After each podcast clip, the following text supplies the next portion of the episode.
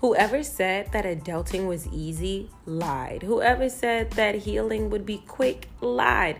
The goal is not to go fast. The goal is not for it to be easy. The goal is to be patient and start one step at a time. Here, Sips with Shay, we sip on some healing tea and we enjoy the journey of becoming the amazing, wonderful adults that we aim to be. So bring your tea, let's sit down and let's heal together. Hey, beautiful people. It's been a minute. It has been a minute. Your girl has been up and down and all around. She has been all over. Now, now where have I been? In my living room, in my bedroom. She ain't going nowhere. But I have really been having some me time, yeah. And you know what's dangerous about me time? Me time can feel so good and so addictive to the point where you actually forget that you do need to interact with people. I am not one of those people who believe in detaching 100% all the time. I do believe that there are moments in your life where it is called for detachment, right? So that you can elevate, so that you can hear your own voice, so that you can understand what you need to understand. But I noticed that when I detach, I also detach from my obligations, right? Like I also detach from you know, doing my podcast, doing my YouTube channels. I noticed that I just kind of get so and I don't want to say lazy, but sometimes it can be borderline lazy, right? Because you're in your own energy. And that's what I want to talk to you about today is balancing this energy of detachment. I know everybody is like, I detach, I detach, I isolate, I remove myself, self care, all of this. And it's a beautiful thing. But anything without balance can be a problem. When you're walking down the street and you, you know, you see a person that you know and y'all used to be cool and you're like, wow, I have not talked to this person in months and you really wonder like what happened and you realize like wow it's because I've been in my own bubble it starts to hit you like wait what else have I not been doing and I know for me, the world has definitely made me feel like I'm losing my mind. I'm not gonna lie, because the things that I thought made sense don't make sense no more. We're living in a world where it's like everybody is so hypersensitive. You know, we're living in a world where it's like you kind of want to hang out, but it doesn't feel the same post pandemic, or is it pre? Be, before it's pre, right? So pre pandemic, nothing feels the same. So it's kind of like you kind of do want to get in your own bubble and you do want to detach. But I realized that my level of detachment is on a very high level and it can be kind of self sabotaging. And why do I say this? Let me let me talk to you because it's been a minute, right? Have you ever found yourself detaching to the point where you literally look at your apartment and you're like, okay, it's getting messy. Like you've detached from your obligations of cleaning. You've noticed that you've been ordering out more. You've noticed that you you've been, you know, your friends would call call you and say, "Hey, you want to hang out?" and you're just like, "No, maybe another time." and another time doesn't come. That's when I realized like, okay, am I focused on getting things done or am I detaching because I really just don't want to be bothered and I don't want to be bothered with me? And I'm not going to lie, in the beginning, I was feeling my emotions, right? I was really going through a strong, intense cleanse. I was going through a strong, intense cycle of purging. And I thought it was only going to be like for a month. And then it became two months. And then I started to look and I'm like, wait, this is a year. Like this isn't, this isn't a quick thing. And what I was purging from was my old uh, ways, my, my childhood traumas. I was purging from uh, the things that I was hiding from myself. And I started to detach. And my friends would call me and be like, hey, Shay, what's up? This and that. And I would not want to talk. And it's not that they did anything, it's just one thing that I've noticed with doing spiritual work and, and really doing the, the, the uncomfortable parts of it is you really do see people differently you you don't want to be around everybody because you're so vulnerable you're so open it's like as you're purging and as you're cleansing the want to be around people really gets smaller and smaller and smaller. The desire is not as strong. And you naturally fall into a cycle of detachment where you're like, I don't want to be on my phone a lot. Like, I stopped posting. I would just be on Instagram looking at stuff and I would not post.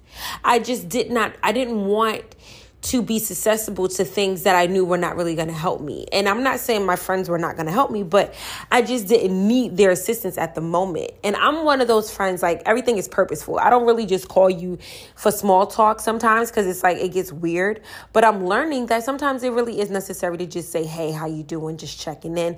But you got to be careful with that because you're going to ask the right person the right time, "How they doing?" and then they're going to look for you for assistance. And if you're not in the mood to assist, then don't ask. And I had to realize that that my level of detachment really made me realize okay, what kind of person I am.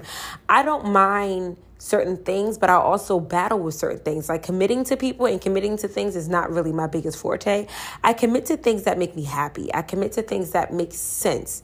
I commit to things that will give me longevity. But when it comes to people, I do feel as though in my mind, and this might sound kind of rough, but people are disposable.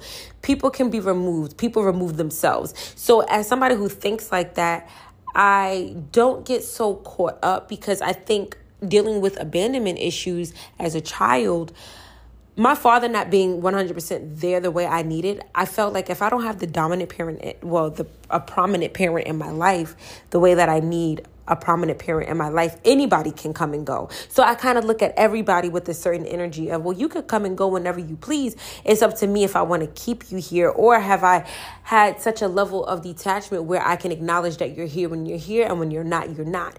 And I'm going to be honest with you. I thought that everybody had that mindset. I thought that everybody had the same mindset of, okay, if if they're present, they're present. When they're not, they're not. But it's all love. And some people do not handle that well. Some people need you to call them consistently. Some people need you to talk to them every day. Some people need to check up on you once a week. I'm the friend like I could hit you up probably once a week or I could hit you up like twice a month and it's okay. And I wasn't always like that, but I became that way once I realized that a lot of me reaching out to people was because of a place of void. My needing them to call, my needing to see what they were up to wasn't because I really needed anything, but there was a feeling of void. I really wanted attention. And the energy of detachment, I started to look at it as okay, this is my safe space. I don't want to be around anybody. And I took it down a path where it was like I wasn't calling people for months or weeks. And my friend said something that I really appreciate. She said, Shayla, you can't keep pouring into everybody and nobody's pouring into you because you don't allow them to. That's not a good friendship. It's not balanced if you're pouring in and you're pouring in. And when people ask you how you're doing, you're so quick to dismiss yourself, basically, and be like, well, what do you need? And I was doing that. I felt like nobody could be there the way that I wanted them to be there.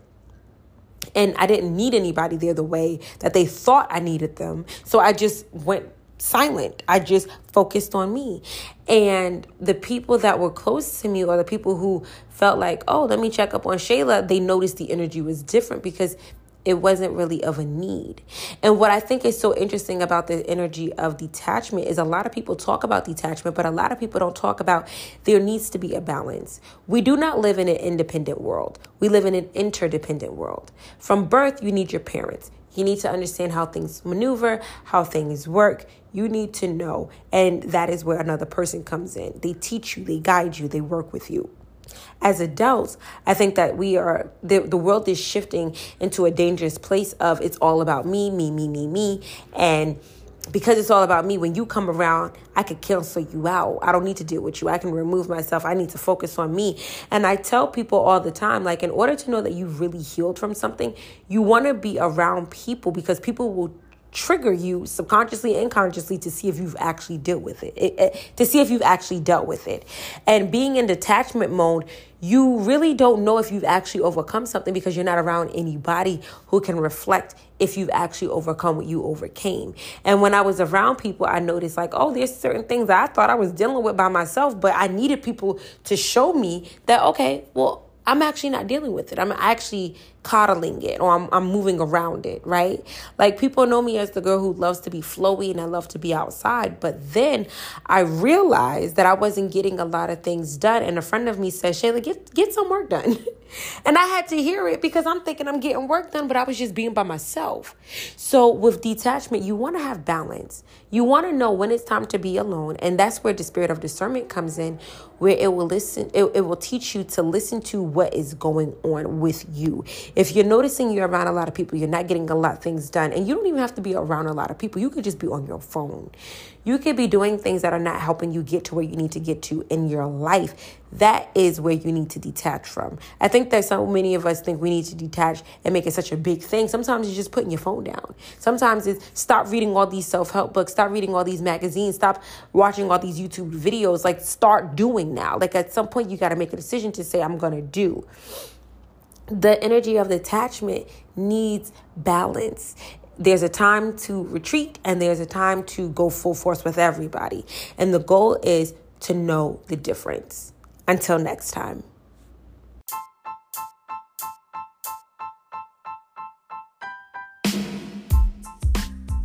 I know, I know you enjoyed that episode. I know it was good. I know it was good. But listen, it don't have to end. You can still follow me on Instagram at Sips with Shay, and you can see this face on YouTube at Sips with Shay. Until next time, go be great and do you, boo. You got this.